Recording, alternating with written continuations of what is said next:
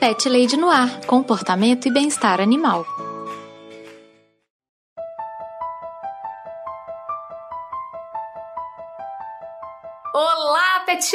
Lovers! Aqui é Carol Barros e você está ouvindo Pet Lady no Ar, o podcast menos assustador de toda a podosfera. E nesse episódio de Pet Halloween, o Halloween da Pet Lady, eu recebi um convidado muito querido, o Cello lá do podcast de garagem, que já é um podcast super parceiro, esteve aqui debatendo comigo lendas e mitos populares envolvendo animais. E no final das contas, o programa ficou muito engraçado e nada assustador, gente. E não deixem de seguir o podcast de garagem e as redes do Cello. Eu tô deixando todos os contatos aqui na descrição do episódio.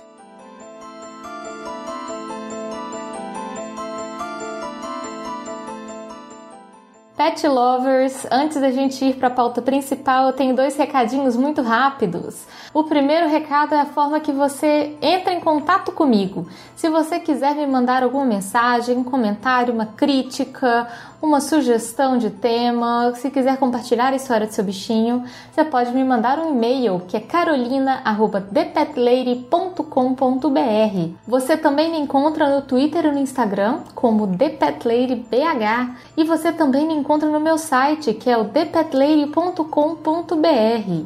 Lá no site você também acha o meu blog que eu dou dicas de comportamento e de bem-estar, tal qual aqui no podcast.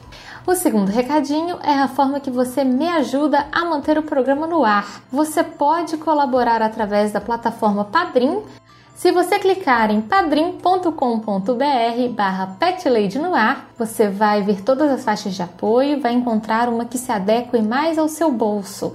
A partir de um real mensal, você já se torna um pet padrinho. E você também me encontra lá no PicPay.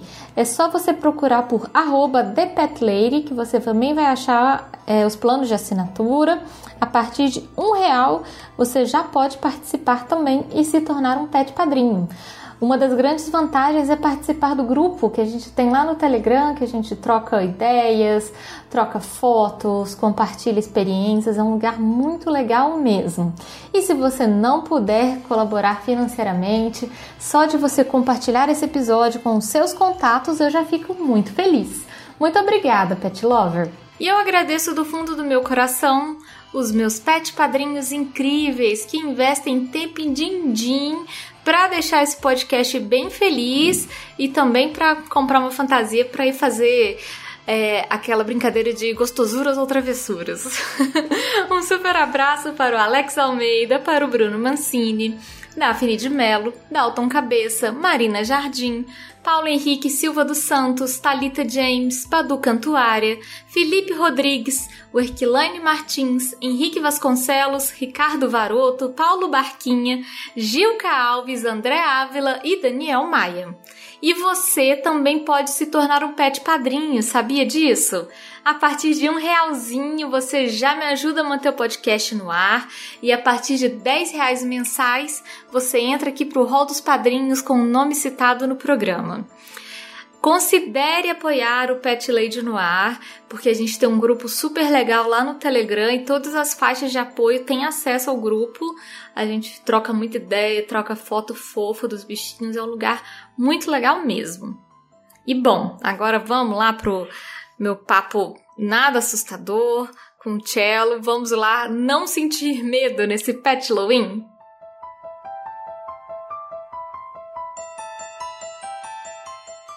Cello, seja muito bem-vindo aqui ao Pet Lady no ar para gente conversar dessas lendas e desses mitos assustadores sobre os bichinhos. As coisas bem malucas também que a gente já colocou na nossa pauta. Mas antes da gente começar a falar disso, eu vou te pedir para você se apresentar para o nosso ouvinte, falar um pouco de você e falar também de qual podcast que você vem. Cara, eu tô tão feliz que finalmente eu tô gravando. eu tô gravando no Lady, assim. Mãe, pai, eu tô gravando no Lady. tô felizão, felizão. Oi, pessoal, oi, galera. Vocês não me conhecem, eu conheço vocês porque eu já tô aqui ouvindo a Carol há muito tempo. Eu sou o Cello eu tenho um podcast, o um podcast de garagem, junto com a chefinha. Beijo, uhum. chefinha. Tem que mandar um beijo pra ela, senão eu apanho. Ô, Carol, desculpa, tem que mandar um beijo pra ela. é. A gente tem um podcast, podcast de garagem que fala aí de coisas malucas e a gente quer ser um podcast para poder dá aquele momento de descontração, alívio e também de besterol no nosso dia a dia, porque a gente precisa. Então você me encontra uhum. lá junto com a chefinha. Você me encontra aí também pelo Twitter, aí no arroba 3 E mais informações sobre o nosso podcast você acha no www.podcastdegaragem.com.br. Lá tem todas as informações, links, já tô fazendo todo o meu jabá aqui para garantir, né, que Perfeito. saiu logo de cara o jabá, né? E você falou da, da, da chefinha, do podcast de garagem. O pessoal que é pet ouvinte, que já está acostumado aqui, já ouviu a chefinha em outras ocasiões. Uhum. A chefinha já teve aqui contando a história da mudança dela com as gatinhas lá para Nova York. É, isso foi já há bastante tempo. Acho que foi lá no, no, nos primórdios do, do Pet Lady. Eu vou deixar tudo linkado aqui no post do episódio. E depois veio o Andrezinho, que é marido da chefinha, veio o Sal e veio o Dudu também, todo mundo lá do PDG. E, curiosamente, no ano passado, no episódio de Halloween, como é esse que a gente tá fazendo aqui, quem participou foi a galera do PDG também. Foi a chefinha, a Nina e o Tom. Vieram aqui contar notícias e ler histórias assustadoras e sobrenaturais dos bichinhos. Tá. E foi muito divertido, porque no final das contas a gente descobriu que não tem nada de muito assustador assim, não. É, é mais historinha é, de lenda e de mito do que coisa para ficar com medo de verdade. Eu, eu vou falar para você que eu tô, eu tô um pouco nervoso de estar gravando pela primeira vez, então eu me preparei, eu estudei o assunto. e E esse negócio é muita lenda e é muita lenda maluca. A gente vai entrar nesse, nessa história toda porque. É muita maluquice. Meu Deus! É. Se essa criatividade que esse pessoal usa para criar essas lendas fosse usada para o bem, não tinha fome no mundo. Não tinha. Não tinha.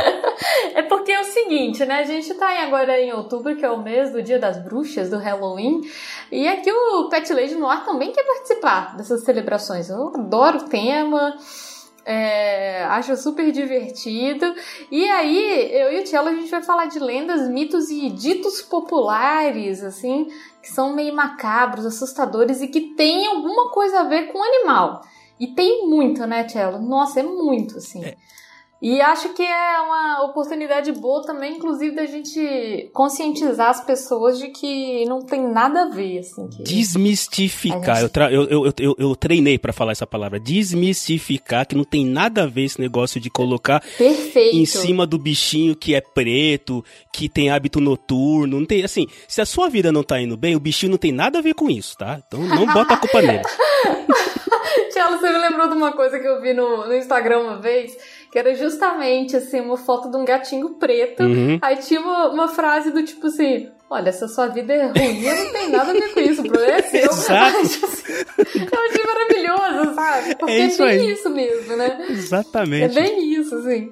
Então, eu pedi ajuda dos pet ouvintes e do pessoal do Twitter e do Instagram para me indicar lendas e falar um pouco e contar um pouco sobre coisas que envolvem animais e que são um pouco assustadoras.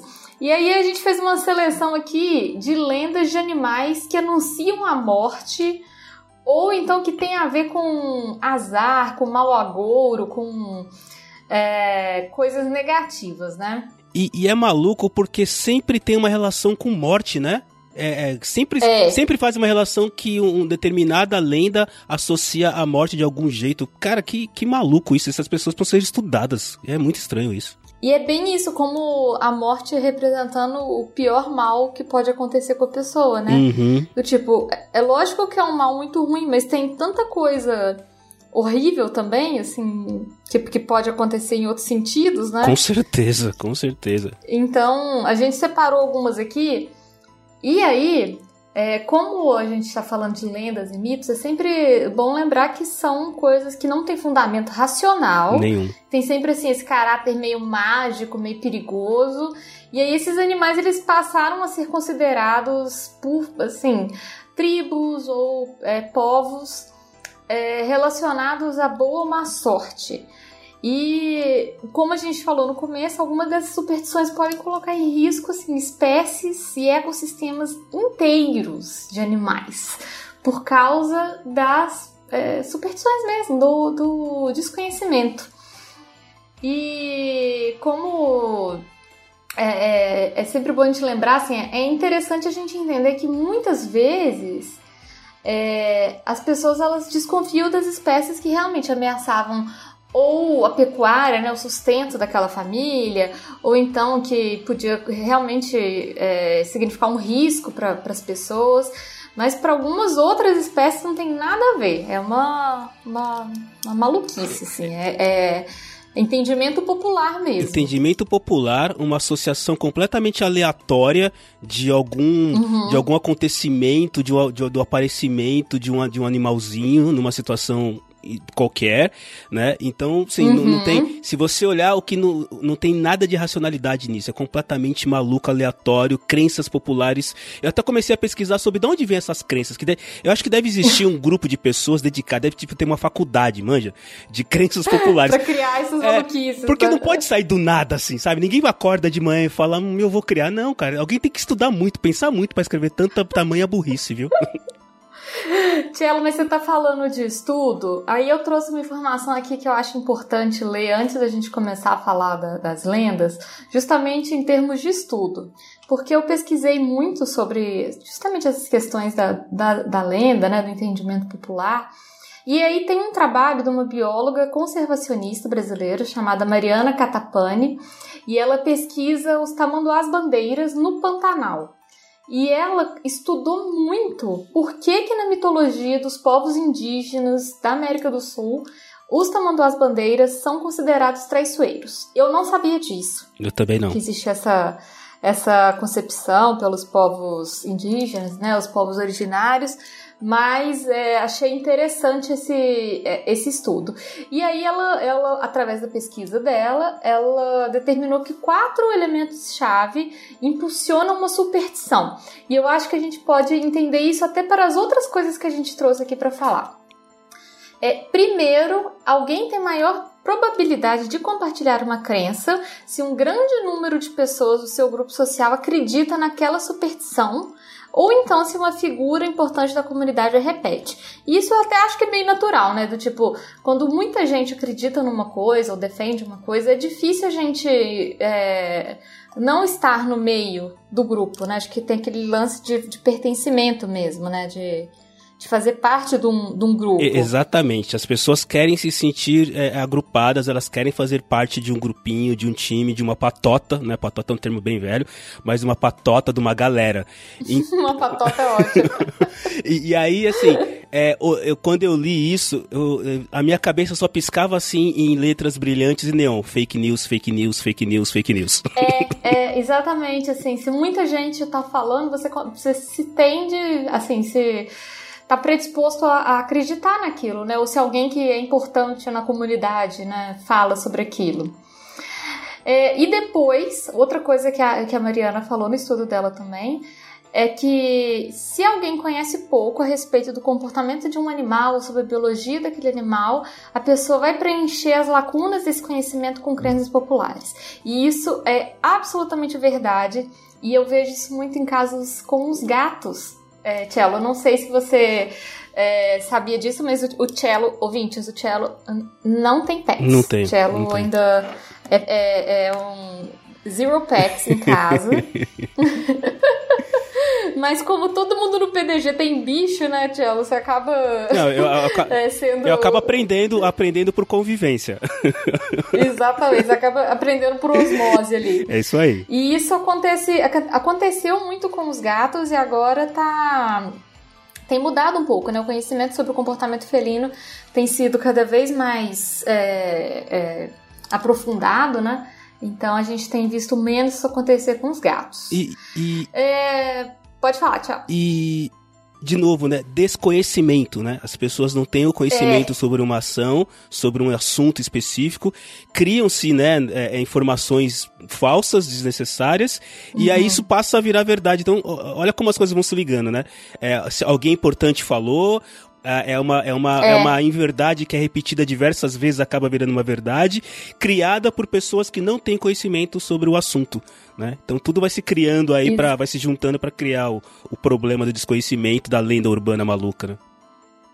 vai é, parece que vai se alimentando, né? Vai virar é. um, um, bolo cada vez maior. Retroalimenta a questão. Exatamente. A Mariana fala também que se o animal em questão da lenda ele é considerado não atraente ou feio ou esquisito, ele tem poucas chances de ser confiado, porque a gente realmente tem a questão da aparência, né? A gente tem, tende a se ter mais empatia, mais respeito com aquilo que a gente considera que é bonito. Sim. O que é feio é difícil da gente confiar, da gente achar que é do bem, assim, eu, eu entendo isso. E por fim, ela fala que se o animal traz associações psicologicamente desconfortáveis, por exemplo, um animal que tem um comportamento noturno, isso pode ser associado ao azar. Por exemplo, morcegos. Morcegos têm comportamento noturno. e morcegos também são fonte de grandes é, mitos e, e, lendas do comportamento, né? De morcego vai sugar seu sangue, é... morcego vira vampiro. Vira vampiro. Que até, tipo assim, é uma lenda muito legal, assim. Seria até muito legal né, é. se tivesse mais vampiro por aí. Eu acho que até seria divertido, né? É uma ficção Mas científica. É, assim. é, uma ficção científica interessante até. É uma ideia, é uma ideia pois é. que pode ser encarada de uma maneira engraçada, mas é, acaba sendo ao contrário, né? Você, olha, olha a relação, né? Animais com comportamento noturno acabam sendo associados ao azar. Onde que tá essa relação? É. Né? Onde, que, onde que se liga? Eu, eu perdi algum capítulo dessa novela porque eu não consigo fazer essa relação. não, não, não dá. Assim. Pois é, é do tipo assim, ah, ele só. Se ele só é ativo de noite é porque ele não é confiável, porque ele tá, tipo, sei lá, escondendo alguma coisa. É.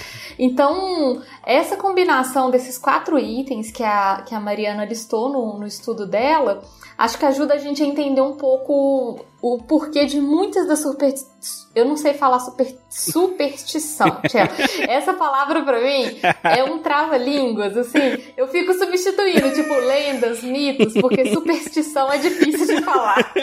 Ela, é verdade. Eu, eu te entendo perfeitamente. Aliás, é, Pet Ouvintes, eu e a Carol, a gente, a gente é irmão de palavras difíceis de falar, porque eu não consigo falar microfibra, mico, microfibra. Bom, vocês já entenderam, eu não consigo falar microfibra. Eu não consigo. E eu e a Carol somos diabéticos também, então a gente tem duas coisas que nós somos Ai, irmãos. A gente, é, a gente é irmão de DM1, é verdade. Isso aí, é verdade. É verdade, ouvintes, mandem, mandem cestas diet pra gente. Isso, mandem coisas diet pra gente. Vai adorar. A gente é irmão de sangue doce. e aí, trouxemos alguns exemplos, né, Tchelo, de é, esses mitos que são associados ao azar envolvendo animais. É. Um que eu vi que eu achei muito interessante é o pássaro dentro de casa, que diz que se um pássaro que ele entra em uma casa através de uma porta é sinal de má sorte ou de morte. No entanto, se ele fugir e escapar sobre a sua cabeça, isso é um sinal de sorte. ai, ai, ai. Eu não entendi, na verdade. Assim. É, é o, o, que me deixa realmente confuso nisso, e eu vou repetir isso ao longo do episódio, eu já peço desculpa aos pet ouvintes, porque eu vou repetir isso ao longo do episódio. São as. A outra palavra difícil de falar, Carol, anota aí.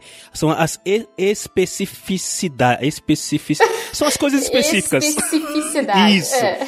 Assim, porque ó, o passo ele tem que entrar através da porta. Ou seja, ninguém fala nada sobre janela, ninguém fala nada do, é, é... dele vir por, pelo telhado, aquelas casas antigas que tem buraco no telhado, nada disso. Ele tem que vir pela porta. É, pelo forro do telhado. É. Tchelo, por exemplo, você mora em apartamento. Eu moro né? em apartamento, tem uma varanda. Eu moro em apartamento também. Como é que ele vai entrar pela porta? Então, não tem ele como. Ele vai ter que pegar o elevador. é, vai ter que. Tadinho, com o bico dele vai ter que apertar a campainha. Não faz sentido. Apertar a campainha e esperar você abrir, claro. Aí você ele entra. Estar em casa pra abrir a porta pra ele. Aí ele entra. Então, assim, é, uma, é muito específico, cara. Eu, eu tenho varanda. Então, se eu deixar a, a, a porta, a, o vidro da varanda aberto e ele entrar pela varanda, o que faz um pouco mais de sentido, porque eu tô numa altura que ele consegue voar de boa, ele não precisaria do elevador. Então, mas se ele entrar uhum. pela varanda, não. Aí não tem problema, tá tudo tranquilo, não tem azar nenhum, né? Então, são as especificidades. Porta da varanda? É. É uma porta? Hum. É, boa pergunta. Olha, acho que tá precisando de, de mais explicações essa daí. Nossa, e como? E como? E isso, isso porque nós só estamos na parte que ele entrou. Ainda tem a parte que ele vai fugir e é, escapar. Agora, fugir e escapar sobre a sua cabeça. tipo assim, coitado do pássaro, ele tem que fazer tanta coisa, Tadinho. sabe? Pra, pra, não, pra dar certo, ele vai estar tá tão desesperado de estar preso dentro de casa. Eu, eu, eu, fiquei estressado por ele, porque ele tem que ficar olhando a hora que o humano se movimenta para ele sair sobre a cabeça do humano. Cara, é, é muito trabalho, tadinho. Eu fiquei com. É muito trabalho. Eu fiquei estressado. E, e no final das contas, ele ainda é acusado de trazer má sorte. que, que não tem nada a ver com nada. Que judiação. Os pássaros são ótimos. Pois é. São ótimos. Se um é. pássaro entrar na sua casa, ajude ele a sair, porque ele vai estar muito desesperado. Com certeza. Não.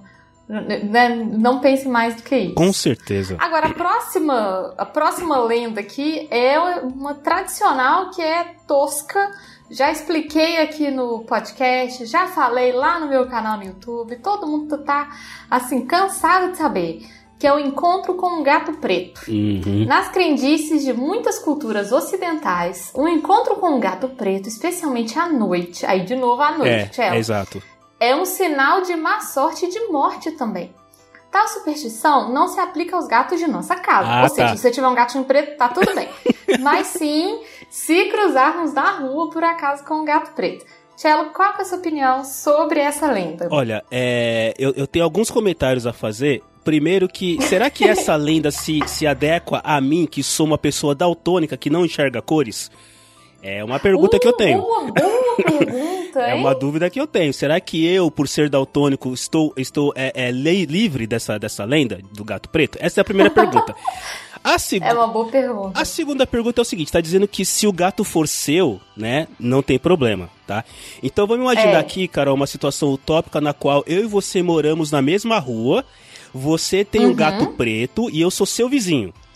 Então, uhum. o seu gato preto, ele não dá azar para você porque ele é seu. Mas se ele sair na porta e ele cruzar o, e eu tiver na porta, ele cruzar o meu caminho, aí ele dá azar para mim, então. Porque é, é, não se aplica aos. Mesmo que você já conheça ele, Isso. que vocês sejam amiguinhos. Mesmo que eu vou lá, pois brinco é. com ele, né? Faço carinho e tudo mais, mesmo assim. Então também não, não faz sentido. E juro, eu, eu tentei procurar da onde veio esse, esse lance todo do gato preto. E aí muita coisa está associada ao que você falou lá, que a pesquisa que a Mariana fez, né?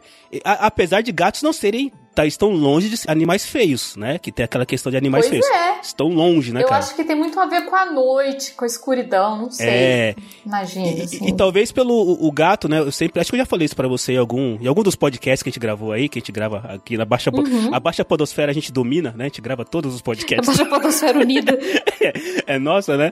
Mas é, é o, o quanto o, o, essa, essa crendice de gatos pretos, o quanto ela é, pode estar associada justamente essa questão de ser animal noturno e também é o lance que eu sempre considerei que assim o gato eu considero o gato o animal mais parecido com o ser humano assim, em algumas situações, né? O gato também, ele, ele, ele tem, um, ele tem sempre um jeito charmoso de ser, ele tem um jeito charmoso de andar. Então, assim, é, considerando que eu acho um, o do gato um dos animaizinhos mais bonitos, dos mais parecidos com seres humanos, eu acho que esse papo de gato feio, preto, que dá azar, eu conheço tanto humano, branco e bonito, que dá muito mais azar.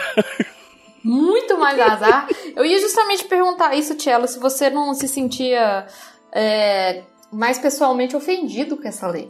Porque afinal de contas, Tchelo, Conta pro ouvinte.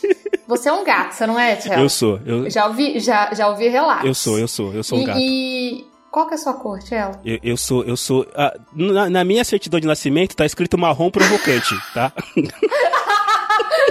eu adorei isso. Tá escrito. Mas pro, pro, pra fins de censo, eu sou negro. Pra fins de censo, eu sou negro. Ah, então. Então, tá vendo? eu sou. Olha que absurdo. Eu sou um negro gato, como já diria Roberto Sou Carlos. Eu sou um negro gato. e eu sim. Tem nada de azar isso não, gente. Me Que senti, bobice. me senti ofendido porque eu nunca passei azar pra ninguém, não por causa de, de eu cruzar o caminho das pessoas. Já posso ter feito algumas outras coisas Uhum. aí, mas azar por causa disso eu nunca passei. Então me sinto, eu e os gatos aqui vamos fazer um protesto na Paulista, né? Ou aí perto da, da como é que é o nome da lagoa? Esqueci o nome da lagoa em BH. Da, da pampulha? Isso, essa, essa. A gente vai se reunir e fazer um protesto aí. Imagina eu e os gatinhos, os gatinhos levantando ah, os cartazinhos com as patas escrito: Não nos, nos desmistifiquem. É aquilo que você falou agora aí. Tirem isso de cima da gente. A gente não dá azar. É, isso aí. A gente não dá azar. Não damos azar. Isso aí. Gatos unidos Exatamente. e negros serão vencidos. Não, não serão vencidos. Exatamente. Bom, agora vamos para a próxima lenda, que essa daqui eu acho sensacional, porque tem tantos desdobramentos, que é da coruja, ver, o, vir uma coruja. E aí fala o seguinte, para o povo Kikuyu, do Quênia, a Kikuyu. coruja é vista como um animal portador da morte. É pior, ele Vários porta. povos em... Ele porta, Ele a morte. porta ele a porta, morte, ele leva né? com ele, assim, debaixo do bradazinha. É, ele vai jogar a morte em você. Vários povos indígenas na América, os astecas e maias, tinham crenças similares. E aí, Cello, aí esse daqui teve um desdobramento maravilhoso, porque várias pessoas lá no Twitter me contaram desdobramentos disso. Que, por exemplo, no Brasil as corujas estão envolvidas em todo tipo de história esquisita. E assim, eu não entendo, assim, de verdade. Por exemplo, no Nordeste tem uma coruja que é chamada de rasga-mortalha. E dizem que se ela passar voando sobre a casa, quem está dentro tem que dizer bem alto. Preste atenção, pet ouvinte.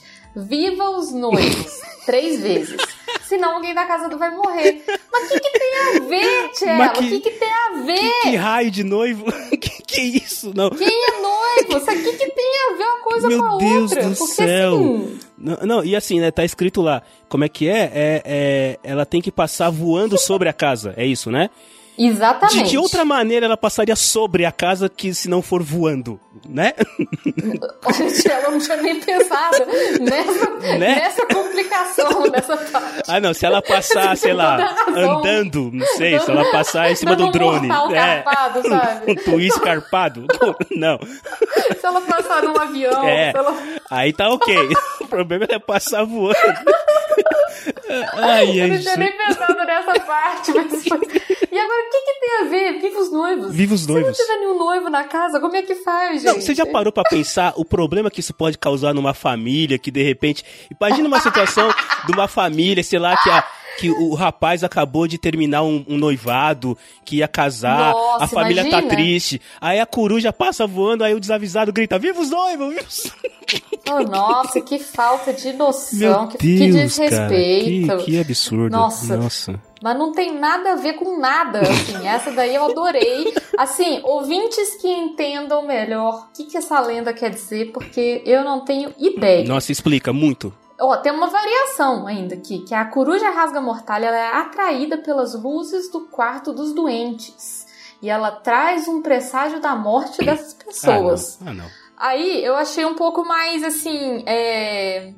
Como que eu diria isso assim? Uma. É uma interpretação mais livre, né? Porque. O que, que quer dizer ela trazer o presságio da morte? Porque se a pessoa já tá doente, Pois é. Talvez né, o nível de doença não já seja um presságio. Eu não sei, assim, né? não, não entendi direito o que quer dizer isso. Não, mas, mas aqui, esse, nesse caso aqui, né, eu vou sempre, cara, eu tenho um quê de detetive, eu sempre eu vou sempre destrinchar a notícia, porque ela é atraída pelas luzes do quarto dos doentes. Então é só deixar a luz do quarto do doente apagada. Pronto, primeiro ponto, tá, tá resolvido, não vai ter problema.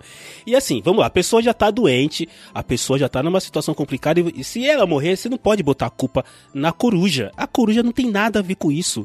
Ela não tem... Ela já tava doente. Ela já tava doente. Você percebeu isso? Você conseguiu entender que ela já tava doente? Não bota a culpa em cima da, da, da- coruja. Até porque coruja. Pobre coruja. Coruja é um animal tão. Cara, eu, sério, cara, eu acho coruja um animal lindo. Lindo, lindo, lindo. Eu lindo. também, É eu lindo. adoro, Tia, eu adoro coruja. É uma ave Elas maravilhosa. são lindíssimas, né? Sim, sim. E assim, eu acho, eu acho sensacional mesmo. Acho que coruja é demais. É, É elegante, né? E é um animal extremamente elegante, assim. Gostaria até de, de conhecer mais, porque eu acho muito bonito mesmo, de verdade, concordo com você. Com certeza. Então, assim, deixem as corujas. Leave coruja alone, sabe? Deixem as corujas em paz. Param, parem de, de, de- de perturbar as corujas. É, com certeza. É, como é que é? Stop em, stop em criar fake news sobre coruja. É, stop coruja shaming, não é possível. Leave corujas. Não, e ainda tem mais uma. Essa eu achei a pior de todas. Há quem diga que a coruja murucututu é uma alma penada, literalmente, porque tem pena. né? Castigada pelo mal que fez em vida e condenada a vagar pelas florestas em forma de coruja. Achei essa assim, pesadíssima, né? Eu achei pesado, mas eu olhei aqui, eu gostaria de ser condenado a vagar como coruja pelo, pelas florestas no, pro resto da vida. Porque coruja é bonito, eu, acho, eu acharia legal ser uma coruja. Pois é. Eu não acho tão ruim isso aqui, e não. a coruja. Você pesquisou a cara dessa coruja, depois você pesquisou, ela tem uma carinha boa. Ela tem a carinha de ser uma, uma corujinha assustada, sabe? Meio, meio, assim, com medo do mundo. Ela tem até uma sobrancelhinha. Quando eu era criança, eu acho que em algum lugar eu devo ter visto, eu guardei essa imagem. É, que acho que algumas Hum. escolas usavam a coruja como, como símbolo de sabedoria. Então tem aquela coruja com aquele Aham. chapéuzinho de, de formando e com o canudinho debaixo um da. Isso, de, É. debaixo da asinha. Então pra mim, coruja sempre foi sinal de sabedoria e de elegância. Não- depois que eu comecei a ver que tinha esse lance das pessoas colocarem a culpa do, do doente que morreu na coruja, dos noivos que não casaram na coruja, enfim. Pra mim. Tudo é na é, coruja. tudo é na coruja, né? Não- enfim. Eu também tenho essa mesma lembrança que você, Tchelo. Eu tava até lendo sobre isso quando tava pesquisando as lendas, que a profissão de professor é muito relacionada à coruja, pela, justamente pela sabedoria, por é, a questão do mestre, assim, né? E aí tem essa figura de uma coruja com o chapéuzinho de, de formatura, com um diplominha.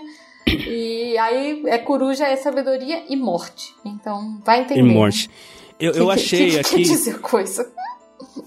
E assim, Coruja é tão, tão reconhecido nesse meio daí, nessa turminha que quer colocar a culpa nela de mortes, que eu achei outras coisas. Quando eu achei, ah, procurando, eu achei aqui, por exemplo. Na Europa eram vistas como bruxas disfarçadas e para espantar o mal que supostamente pudessem causar, eram amarradas em árvores pelos pés e abandonadas até Nossa. morrer. Olha isso.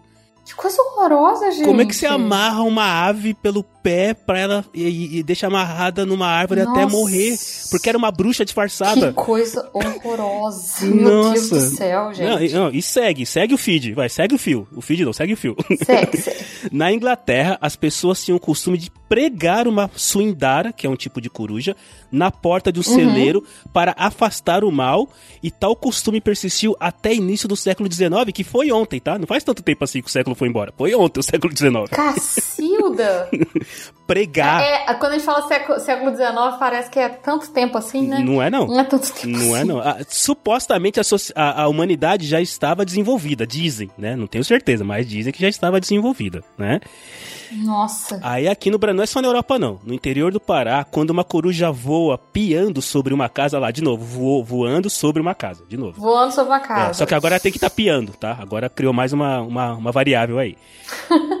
A primeira reação que as pessoas têm é de atirar pedras, porque a violência é respaldada por uma lenda, segundo a qual, quando uma ave passa tão perto, é sinal de que um morador dali vai acontecer o que com ele? Ah, ah, ah, vai morrer. Vai morrer. é claro que vai morrer. Ai, ai, ai. Mas e, e aí, que tipo assim, o que, sabe o que que eu fico pensando? É, atira pedra na coruja. E aí o morador deixa de ir morrer, sabe? É, Assim, é, curou, curou. Curou a pessoa, ela não vai morrer? Curou. Era só jogar pedra na coruja, tava tudo resolvido.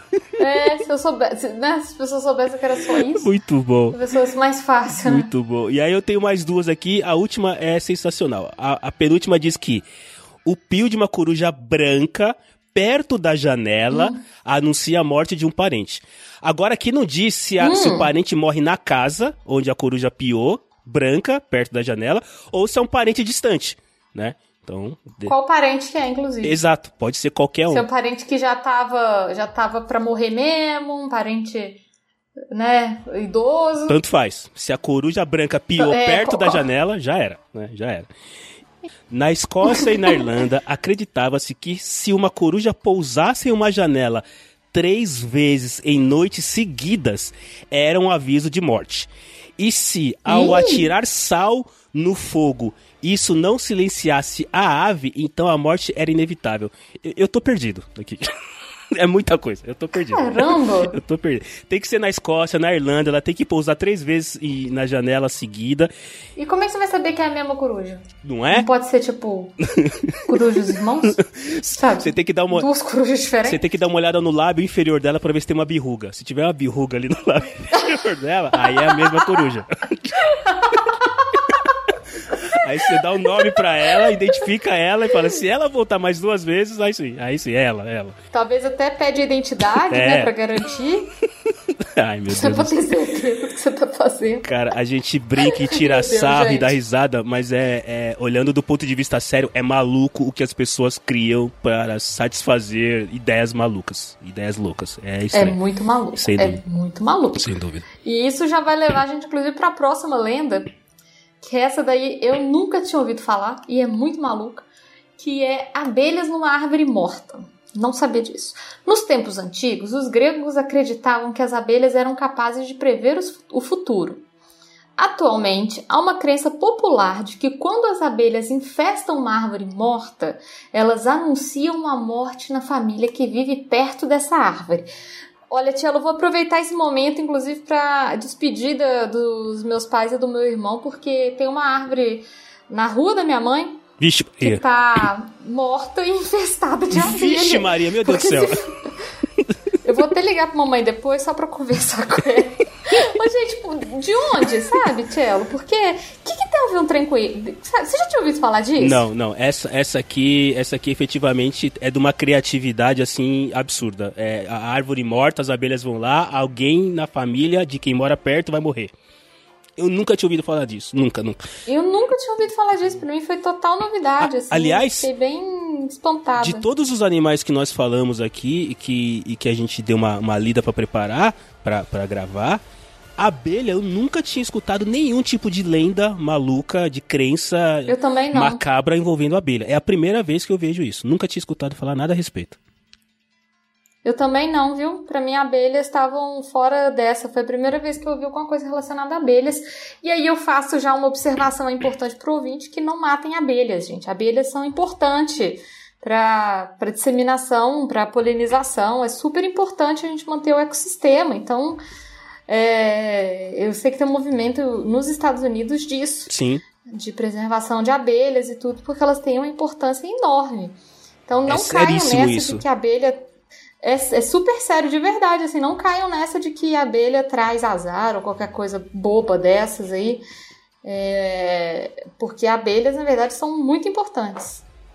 Procurem que vocês procurem aí sobre a, a, a o, o, lance todo de abelhas estarem sendo extintas, o que pode causar extinção de abelhas. Vocês vão ficar, vocês vão se surpreender de uma maneira incrível o quanto as abelhas são importantes e a gente não tem esse conhecimento. A maioria das pessoas não tem esse conhecimento. É verdade. Tem um tem no, no, nos Estados Unidos várias organizações que falam disso. O próprio Greenpeace dos Estados Unidos tem uma, tipo um, um braço assim, né, uma parte deles que trata exclusivamente é, da conservação de abelhas. Então, gente, é super importante, beleza? É, de verdade, não, não exterminem abelhas assim. E passando agora da parte séria, vamos para o próximo. Aí, de novo, Tchelo, de novo eu queria sua opinião sobre esse assunto. Olha lá. Cão preto. No folclore britânico, cães pretos são associados com o diabo. Caramba, primeira vez que aparece o diabo nessa história. O e diabo. acredita-se tá... que são, de novo, portadores da morte. Uma lenda popular britânica inspirou o romance do livro O Cão dos Baskerville, que tem como protagonista Sherlock Holmes. É sensacional essa história, na verdade. Tal como na superstição dos gatos pretos, essa lenda não se aplica aos cães pretos da nossa casa, mas sim se avistarmos, assim, por acaso, um cão preto desconhecido na rua. Agora ele explicou que tem que ser desconhecido. Tem que ser desconhecido, tá. Então, beleza. Mas se você fizer... Você já tinha ouvido falar disso, Tiel? Não, não. Essa também não. Assim, assim, ca cachorros, eu gosto de falar cachorros. Cachorros. Cachorros. Cachorros, eu nunca ouvi nenhuma lenda absurda envolvendo cachorros. E aí aqui de novo eu quero levantar a bandeira, quero já convocar aqui todos os cachorros pretos junto com os gatos pretos. Vamos lá na Irmandade fazer Exatamente. protestos na Lagoa da Pampulha e na Paulista, porque de novo é uma discriminação sobre os bichinhos gatos cachorros e bonitos, que eu, como eu também, envolvidos aí. Questão toda. Exatamente. Exato. Gente, que maluquice, assim. É, é, ai, nem, nem sei que. Eu tenho curiosidade de saber de onde que vem isso, sabe? Do tipo. É, por que um cachorro preto? Por que associado ao diabo? De onde que, que nasceu isso. Se tem realmente alguma menção a isso, é um texto religioso, não sei se existe, mas é uma curiosidade para entender mesmo de onde que vem. Tá ficando pesado, né? Porque começou a associar com o diabo. Ou seja, até então tava, era só a morte, agora já tá trazendo seres de, outra, de outro espaço-tempo. É, a gente né? não tinha nem, nem falado do... do... Mochila de criança ainda, do... Mochila de meio criança. molhada. O sete pele. Sete pelo com cramunhão. Cramunhão. O tinhoso. O tinhoso. A gente falou que ia fazer isso, né? Gravar um episódio só de nomes. De... Só de batalha de nomes do capeta. Vamos fazer. Aguardem aí, pet ouvintes, aguardem. Aguardem que a gente vai fazer isso.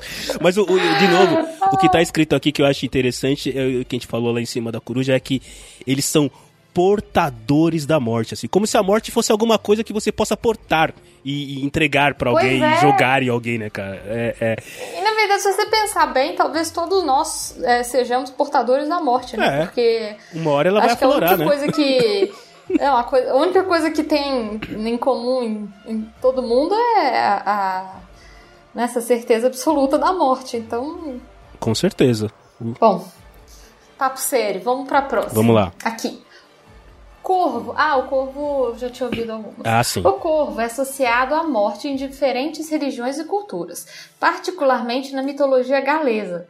Não sabia. Em algumas tribos nativas americanas. Um corvo empoleirado sozinho numa casa ou que grasna três vezes perto de uma casa é sinal de uma aproximação da morte.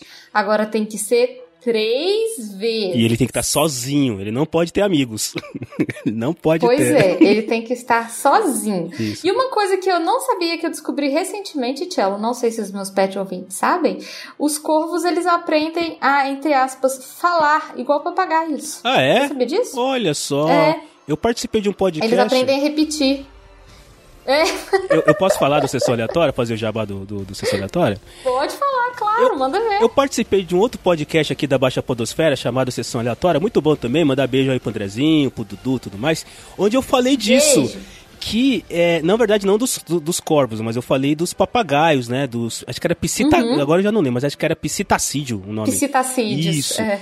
Que eles têm lá um, um- um lance de que eles, na verdade, eles, eles imitam os sons que eles escutam. Eu não sabia, então corvos também podem, se eles é, ouvirem é, com frequência sons né, de palavras, né, sons humanos, eles conseguem imitar. Eu não sabia disso, então. Conseguem, depois eu vou, eu vou até mandar ah, esse vídeo pra você, Tchelo, e coloco pros meus pet ouvintes verem também, que é muito legal. Uma menina que ela. é, eu acho que ela trabalha com, com corvos, assim, né? Com. é, tem, tem aquele ramo do pessoal que trabalha com aves de rapina, que é falcoaria. Hum, Só que trabalha justamente com falcão, com coruja, com corvo, com outros animais. sim. E o corvo fala também. E eu achei isso muito legal, assim, achei surpreendente, de verdade. Eu, eu, Então deve ser um animal bem inteligente. eu preciso perguntar pra você, porque sempre que se fala de corvo, sempre que eu escuto a palavra, sempre que eu vejo um corvo, eu lembro do desenho do pica-pau do Jubileu. Você lembra desse desenho, Carol? Você lembra desse desenho? Lembro. É o da pipoca, não é? Você disse pipoca? Pipoca? Cara, é muito bom esse desenho. Exatamente. Eu sempre lembro desse desenho. Muito bom, muito bom. Ok, desculpa, saí É da pauta. muito bom. E uma outra coisa que lembra Corvo é justamente o Edgar Allan Poe, que é um Sim. escritor famoso de terror que tem o Conto do Corvo. É uma, é uma, na verdade, um poema é, sobre um corvo, que é muito legal também. Corvos, corvos sim, eles são animaizinhos que efetivamente eles já nasceram associados a, a coisas, né, é, é, góticas, É. né, histórias de terror, escuridão, coisas dark, né? Eles já nasceram com isso, né? Já nasceram com essa etiquetinha, tadinhos. E eles são tão legais. Pois é, jubileu, gente boníssima do Pica-Pau. O lugar onde eu fiz uma das minhas tatuagens tem um, tem um corvo empalhado, tia. Empalhado o corvo. Tadinho, Em- cara. empalhado de verdade. Se você, você entra lá na, na recepção, tem um corvo. Eu achei que era tipo um. um, um Ai, eu ia falar uma action figure de corvo, mas não é, né? Também. Mas é um, um corvo de verdade, só que empalhado. Então. Olha só. Tadinho do corvo. Mas enfim, Espero que não seja jubileu. são. Corvos são bons animais. São, são sim. E a última que a gente trouxe aqui pra falar é, olha, mais uma vez, Tchelo, é a borboleta preta. Óbvio, óbvio. Uma borboleta preta ou mariposa que entra nas casas à noite é, na verdade, uma bruxa transmutada em borboleta. Você já ouviu falar disso? Nunca, nunca ouvi falar disso. Eu já vi borboleta, mariposa entrando na, na em, em, casas à noite, mas normalmente, uhum. principalmente mariposas, elas são atraídas pela luz, né? Tem, Exatamente, elas vão direto na luz. Tem até uma música do Adoniran Barbosa chamada Mari, As Mariposa, que ele fala, as mariposas, uhum. quando chega o frio, fica dando volta em volta da lâmpada para se esquentar. Ai. e assim, ok, eu já tinha visto diversas vezes mariposas é, entrarem por causa da luz. Agora, Carol, vamos lá. Eu vou te fazer uma pergunta. Se você fosse uma bruxa transformada em borboleta, você ia entrar numa casa pra ir perto da, da, da, lâmpada, da luz. Nossa, tinha tanta coisa para fazer. Ah, pelo amor de Deus. Se eu pudesse voar como uma borboleta, Nossa. eu não estaria dentro hum. de uma casa nunca. Eu estaria fazendo um milhão de outras coisas. Assim. Nossa senhora. Eu ia estar tá fazendo amizade com as abelhas, porque as abelhas conhecem as flores. E eu ia, tá, eu ia, eu ia ser brother das abelhas. Exatamente. E a gente ia ter outras coisas pra fazer, sabe? Não. Não. Tem a menor necessidade nenhum. de ficar entrando nas casas para ficar perto de, de luz, não. Mó bobiça isso, gente. E de novo, a borboleta preta. De novo. A, a, cor preta aí pegando na parada toda. Olha aí. Mais um. Você vê que tem um. Tem um, um viés. padrão aí. Tem um mas, viés aí. Mas tem uma, um tipo de borboleta que o pessoal chama de bruxa mesmo que é uma borboleta tipo marrom, assim, que, eu, que os, pelo menos assim, os meus pais antigamente chamavam de é, de bruxa. E eu fico pensando hum. se veio disso, sabe? Se vem dessa Pode ideia ser. de que era uma bruxa mesmo e se virou o nome. Enfim, não, não dá para saber. Pode ser. Mas enfim, gente, isso é Pode tudo ser. lenda, tá, gente? É tudo mito e lenda. Não tem nada de. Por favor, de, pessoas. De real. Não acreditem nisso. e também, se o pet ouvinte tiver aí conhecimento de outra lenda outro mito, outra maluquice dessas que a gente não falou aqui, conta também. Manda mensagem pra, pra a gente saber de mais maluquices que, que existem aí. Ou se conseguir explicar qualquer uma dessas lendas de uma maneira, um, mínimo de explicação, a gente também, né, eu, eu, gostaria muito de saber de onde vieram essas histórias todas. Com né? certeza, de onde que as coisas vieram, com certeza, seria ótimo. Isso aí. E aí, Tchelo, eu trouxe uma outra coisa pra gente conversar aqui hoje, que além das lendas malucas que envolvem animais e, e morte, essas coisas doidas que a gente está falando, eu descobri uma coisa que se chama criptozoologia. Eu nunca tinha ouvido falar disso. Nem Você já tinha ouvido falar disso? Não. Criptozoologia também Parece... é novo para mim. Parece coisa do pessoal lá do Mundo Freak, do pessoal do República do Medo. É, não, é verdade. Não, não parece coisa aqui do Pet Leite. Dá essa lembrança. Né? Criptozoologia é o estudo de espécies animais lendárias, mitológicas, hipotéticas ou avistadas por poucas pessoas. A pretensão dessa área de estudo é descobrir o que chamam de crip criptídeos, criptídeos, isso. Animais tidos normalmente como criaturas fantásticas, de lendas e mitos. Então, eu acho que é do tipo o estudo daquelas criaturas animalescas que na verdade a gente nem sabe se existe ou se já existiu em algum momento. Sim, sim. Por exemplo, um King Kong da vida. Uhum. Um King Kong entraria nesse King estudo. King Kong, uma anaconda. Anaconda, é verdade. O, o Godzilla, o próprio Godzilla. O próprio Godzilla, esses Godzilla. animais. O Yeti, né, que é o pé grande. O Yeti, também. que é o pé grande, é verdade. e o que o pessoal fala é que o estudo da criptologia inclui também o estudo de ocorrências de animais preso presumivelmente extintos. Hum, a criptozoologia ainda aborda seus tópicos de um ponto de vista antropológico, buscando relacionar os mitos das culturas com animais extintos ou desconhecidos. Então eu imagino que tem a ver do tipo assim, entender o que, que seria o Godzilla uhum. para as culturas que consideram que o Godzilla existe ou que o Yeti existe, por exemplo. Eu imagino que seja alguma coisa assim. Mas tem muita lenda maluca também, é, é, que eu acho que vale a pena a gente falar. E eu trouxe alguns exemplos. Monstro do Lago Ness, o lobisomem, o kraken, o chupa-cabras. o chupa-cabra. Que são lendas relacionadas também a animais e também num contexto bem tenebroso, né? Bem assustador. Com certeza. Tá aí o Brasil sendo representado pelo chupa-cabra, né? Não, no, no, des Exatamente. no desfile dos animaizinhos, quem leva a bandeira brasileira é o chupa-cabra. É tipo a abertura da, das Olimpíadas. Das Olimpíadas, sabe? Isso. Aquela, o coitado chupa-cabras lá. Ele representa a gente aqui. Ah, de todas essas lendas, de todos esses animais fantasiosos e míticos aqui, o que eu mais tinha ah, ouvido, claro, acho que lobisomem, né?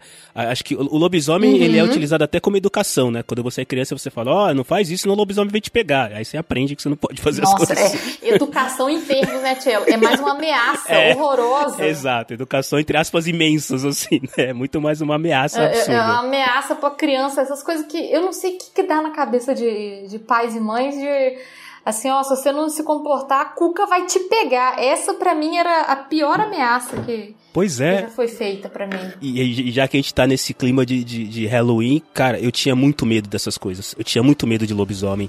Eu tinha muito medo da Cuca. É, eu, você lembra daquele clipe a do. Cuca eu tinha medo, pra chuchu, nossa. Você lembra do clipe do Michael Jackson, o thriller, que ele vira lobisomem? Ah, nossa, aquele clipe é muito bom. Carol. Nossa, Tchela. Eu... E eu lembro que aquele clipe ele estreou no Fantástico, não era é. um, um, lance desse? Era isso mesmo, aquela época lá que você tinha que esperar, o Fantástico começava a anunciar na segunda, que no domingo ia ter um novo clipe do, do Michael Jackson. E assim, Nossa. eu juro para você que eu só fui ver esse clipe inteiro depois dos meus 13 ou 14 anos de idade que eu tinha um medo daquilo, cara. Eu tinha um medo. Eu é. tinha medo de ouvir a música. Quando a música começava a tocar, eu tampava os ouvidos. Eu era assustadíssimo com essas Mas é porque a, o começo da música tem aquele. É, é macabro. Dá, dá um. Nossa, é. Um... é Halloween total. E é um musicão, né? É. Nossa, é um musicão aquilo ali. É Halloween total. Eu tinha muito medo disso, viu? Hoje não mais, mas também hoje eu tenho 44 anos. Que bom que eu não tenho mais, né? Afinal de contas, né? É de bom tom, né?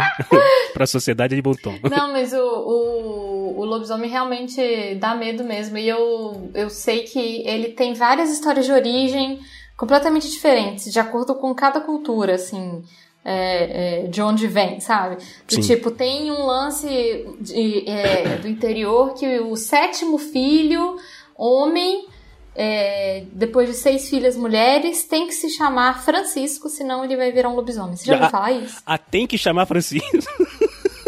Senão ele vai virar um lobisomem. Senão, olha, eu, eu conheci essa história do sétimo filho do sétimo filho. Essa aí eu já tinha ouvido falar em algum lugar aí. Tem até, tem até músicas de, de, de, de, de bandas de rock, de heavy metal que falam disso, de uhum. ah, o sétimo filho do sétimo filho. Mas o que, que ele tinha que se chamar Francisco, eu não sabia não. Essa, essa pra mim é a variável eu nova. Eu já ouvi falar isso, que ele tem que se chamar Francisco, senão ele será um lobisomem. senão ele será um lobisomem. E... Mas são muitas conjunturas, né? Porque assim, é o sétimo filho do sétimo filho, só pode ter mulher no, né, no meio do caminho, tem que se chamar Francisco, tipo, é muitos, muitos detalhes para virar lobisomem. É, é por isso que eu acho que isso tudo acaba virando lenda, porque é tão difícil acontecer todas essas variáveis ao mesmo tempo que isso raramente acontece, né? Então, por isso que vira lenda. É exatamente. Ah, eu já ouvi falar, mas eu nunca vi na verdade. Por quê? Porque é tão difícil, é tão difícil atender todos esses, esses ifs, né? If isso, se isso, se aquilo, se aquilo outro. Nossa, por isso que é tudo lenda. São muitos pré-requisitos. É muito pré-requisito, difícil demais isso. Exatamente. Agora, desses como é que chama? Criptídeos, desses animais né, fantásticos, o que eu mais tinha medo, Tia Ali, você vai rir de mim.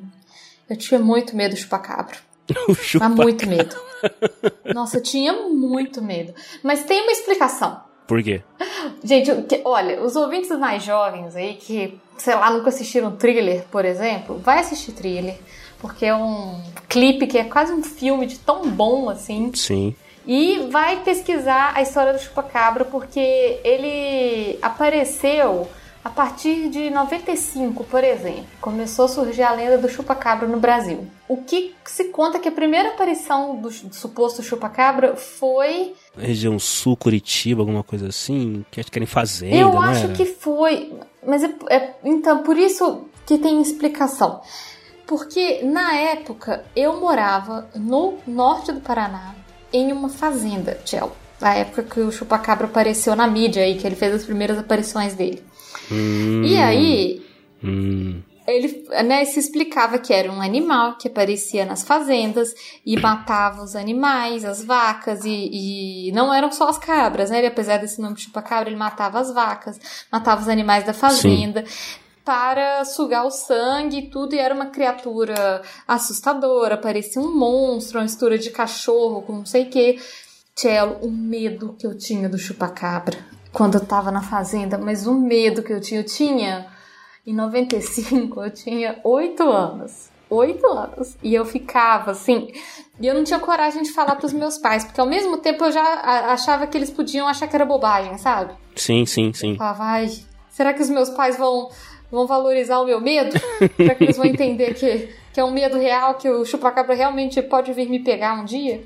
E oh. felizmente, é, depois a gente mudou pra cidade, felizmente. E, e aí o chupacabra deixou de ser uma preocupação tão grande na minha vida, assim.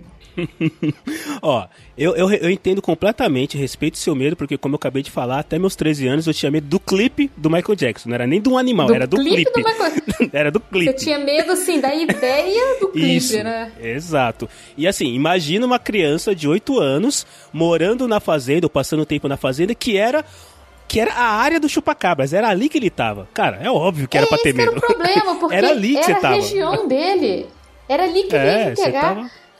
Era ali que ele tava com a turminha Nossa, dele. Eu morria então... de medo do, do chupacabra, gente. E aí depois, assim, é, eu não sei nem quanto que esse meu, meu medo passou, mas eu acho que foi depois que eu mudei pra cidade mesmo, que aí eu senti que ali o chupacabra não, não ia me achar, e aí passou o medo também. Mas nossa, ui, que, que horror. É um bicho Meu muito Deus feio. E aí, já peço aí ao pet ouvinte para compartilhar com a gente. Você tinha medo de chupa-cabra? Se você tinha medo do Michael Jackson? Se você tinha medo do clipe do Michael Jackson? Se você tinha medo Jackson, de lobisomem? Qual era o seu medo? Qual era o seu medo de criança? Eu tive uma época também de ter um medo muito específico, Tchela. Não tem nada a ver com bicho, é só uma digressão mesmo. Eu tinha um medo muito específico de vampiro, mas não era qualquer vampiro. Eu tinha hum. medo do vampiro Lestat, do Entrevista com o Vampiro. Ah, sei, sei. Você já assistiu Entrevista com o Vampiro? Assisti, assisti, assisti. Você tinha medo daquele então, vampiro especificamente? Eu tinha medo do Tom Cruise, que fazia o vampiro Lestat, e eu tinha medo dele. Olha então, isso. Então, isso eu acho que serve aí como um elogio ao Tom Cruise, que eu sei que tá ouvindo a gente em casa. Isso beijo, Tom Cruise. A sua atuação foi muito. Tom Cruise, beijo, beijo. paga nós. então, isso é um elogio à atuação do Tom Cruise, porque ele me deu um medo, assim, é. real, por muito tempo, sabe? Todos os outros vampiros eram de boa, ver. mas ele dava um certo. E não, outros vampiros, eu. Ok, beleza. É. É. Agora, o Vampiro Lestat me deixava apavorado. Não, mas tem, tem, temos que reconhecer. eu, eu, lembro desse filme Entrevista com o Vampiro. Foi, foi, na época foi um filmão e o, e o Tom Cruise mandou bem pra caramba. A gente tem que reconhecer. Tom. E era assustador. Tamo junto, Tom. Você tem meu, você tem meu, meu, meu reconhecimento aí. É o seu belo Isso trabalho. Isso aí, Tom Cruise. Tamo junto. Ó, continua nessa aí que você tem é. um. Acho, você vai longe, garoto. Acho que você vai longe, hein? Muito bem. Ai, ai. Bom, Cello, a gente está chegando aqui ao final do programa Poxa. e eu propus pro Cello, ouvintes, uma brincadeira. Que já que a gente ouviu tanta maluquice hoje, tanta lenda doida, tanta coisa que a gente tem até dificuldade de entender de onde que veio, para onde que vai, como que, o que, que o pessoal tava pensando, eu propus pro Cello uma brincadeira. Que se você fosse criar uma lenda assustadora sobre um animal, qual seria e como seria a sua lenda? Eu falei pro Cello que ele podia pirar, podia pensar no que ele quisesse. É isso aí. E aí agora eu quero ver qual que foi a criação do Cello. Cello, me conte a sua lenda assustadora sobre um animal. Então, Carol, é... Bom, é, você já gravou com o PDG e você sabe que a gente é bem maluco mesmo, né? A gente, efetivamente, quando é para viajar, cara... Olha, quando é para viajar, a gente efetivamente entuxa o pé no acelerador e vai longe. e aí eu estava aqui hoje no meu dia pensando em como criar uma lenda, né, envolvendo animais e que fosse uma lenda esdrúxula, maluca desse jeito aí, como a gente viu no episódio, porque é tudo sem sentido nenhum, né? E aí, Carol, Exatamente. eu criei uma outra coisa que espero que você goste. Eu criei algo que eu chamei de galão. O que é o galão? É Uai. um gerador aleatório de lendas com animais organizado. então, Carol. Isso é muito consigo Eu imaginar vou- uma tabelinha com várias Exato. colunas, assim. Exatamente, eu tenho uma tabelinha aqui na minha frente, depois a gente pode disponibilizar pro, pros ouvintes, né, para eles poderem Nossa, criar. por favor, porque né? aí eles criam na casa deles a mesmo, sua a pro- e própria assim, lenda. Ela é personalizada porque ela envolve coisas que são só suas. Então assim, eu tenho algumas informações que eu vou pedir pra você, pra você me dizer, e aí eu vou criar a sua lenda específica. É, é, é Uhum. Nossa, aleatória perfeita, e particular. Então assim, você vai precisar me dizer um número, depois você vai me dizer o último dígito do ano que você nasceu, você vai me dizer a Uhum. segunda letra do seu nome, você vai me dizer Uhum. em qual mês você nasceu, você vê que é complexo, né? Eu gastei metade do dia fazendo isso aqui hoje. É complexo. Aí depois você vai me dizer se é biscoito ou bolacha, tá? Oxi, nossa, essa é difícil. Aí depois você vai me dizer a primeira letra do seu último nome e por último você vai me dar uma, uma, uma nota musical. Então vamos, vamos por partes, né? Vamos lá. Me diga Ok. então um número de 1 a 14, por favor. 12. Então deixa eu anotar aqui, eu vou pintar aqui de uma corzinha pra eu saber que foi esse aqui que a Carol escolheu, tá bom? Me diga então o último dígito do ano do seu nascimento. 7. 7. Muito bem, ok. Me diga a segunda letra do seu nome, Carolina. A. A. Beleza, ok. Ahn, você nasceu em qual mês? Eu nasci em setembro. Setembro, ok, tá aqui. Aí, biscoito ou bolacha? Biscoito. Biscoito, muito bem, tá bom. que, que maluquice, cara. Não, tô adorando, tá parecendo um teste da Capricho, É. já adorei. Me diga ah, a primeira letra do seu último nome. B. B, ok. E por último, você me diz uma nota musical. Ré. Ré. Maravilha, maravilha. Então, Carol, a sua lenda urbana, aleatória, maluca, particularizada na sua própria pessoa, incutida no seu eu interior, é: se você ver uma coruja branca numa segunda-feira do mês de maio, Eita. no período noturno, você precisa gritar: já chegou o disco voador. Senão, o seu vizinho vai começar a tocar trombone. Essa é a lenda. Melhor lenda de todos os tempos. Essa é a sua lenda. Muito boa. É a sua lenda. Não, assim. Muito bom. Não. Ai, não tenho nada, nada a acrescentar. Nada- É isso. É isso? Gostou? Já chegou o disco voador. É Você tem que gritar. Já chegou o disco voador. Se você não gritar, o o seu vizinho vai começar a tocar trombone. Olha lá. Ah, deixa eu fazer a minha, porque eu, eu, eu criei a tabela, mas eu não fiz a minha. Então vamos lá, deixa eu escolher o meu número aqui. Eu vou escolher o número 8. Tá, deixa eu pintar de Uhum. outra cor aqui pra eu saber. Ah, o último dígito do meu ano de nascimento é 7. Olha só, eu também nasci no, mei- no ano final 7, 77. Segunda letra do meu Uhum. nome também é A. Olha lá, que coisa. Hum, Deixa eu. estamos aí juntos nessa. Estamos juntos nessa. Aí, eu nasci no mês de agosto, ok. Ah, é biscoito ou bolacha? Pra mim é bolacha, tá? a, a última le a primeira letra do meu último nome é M, então é aqui. E a, no- a nota que eu escolho é Sol. Eu gosto do Sol. Então vamos lá. Ok. Então a minha lenda urbana, maluca, aleatória, incutida no meu próprio é: se eu ver um hipopótamo branco numa segunda-feira de janeiro durante o dia, eu preciso tomar um banho gelado, senão a minha comida do iFood vai chegar fria. Agora, onde que você vai ver ah, é lenda, né? Mas tem que ser. Tá vendo? É difícil. Ó, se você parar pra prestar atenção, a gente fez. Tá perfeito, porque são coisas esdrúxulas de acontecerem, né? A, a, a Ai, coruja gente, é muito voar. bom. Né? Então, aí o hipopótamo meu tem que ser branco, não pode ser qualquer hipopótamo.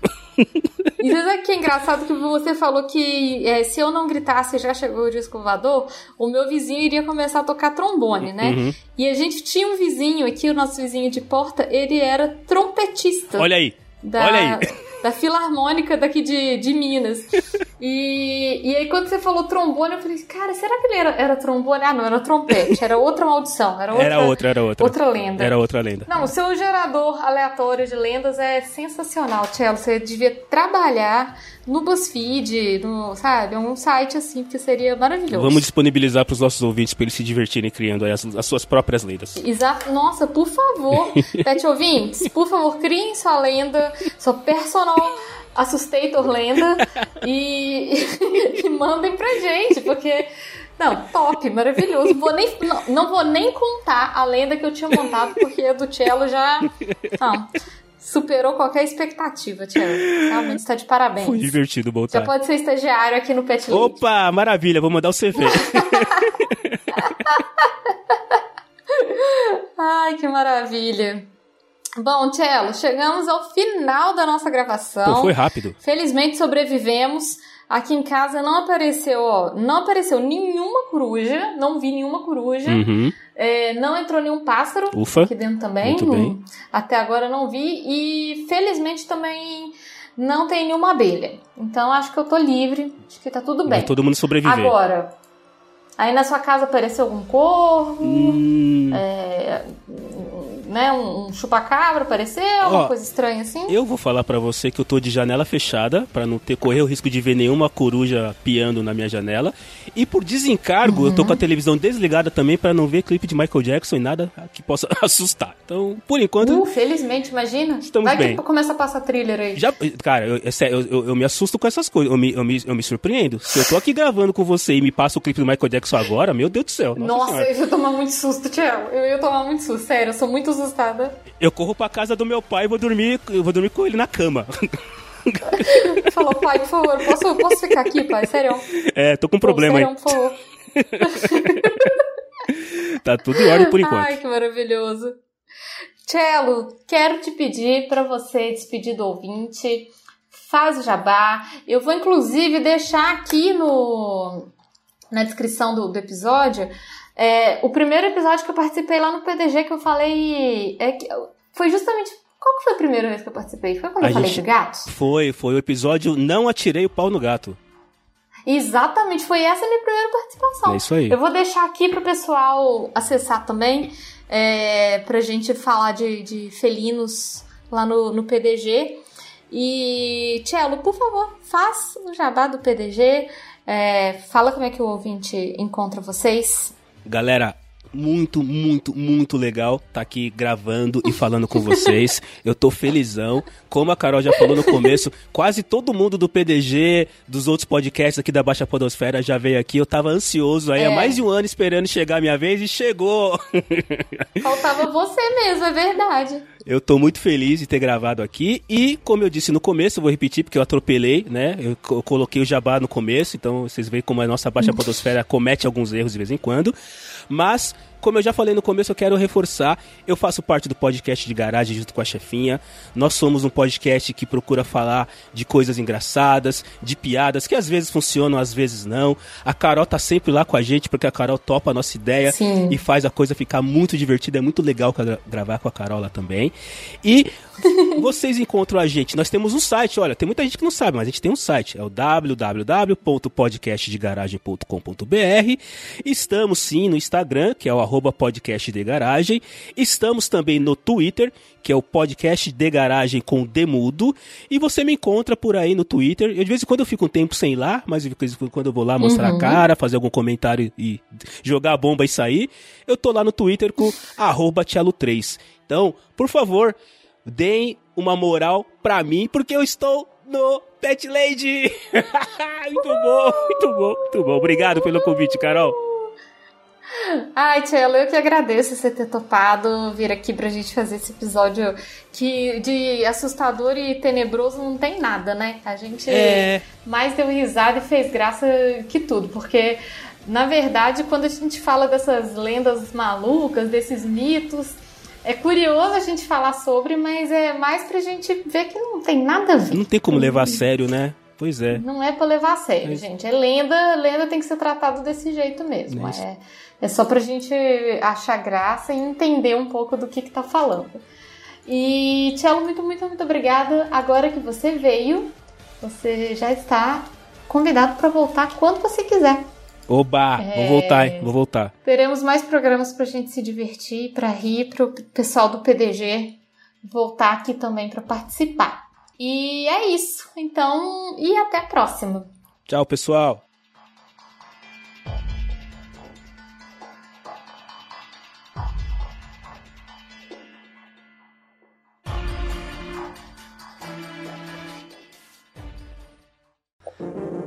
Este programa foi editado por Audi Edições.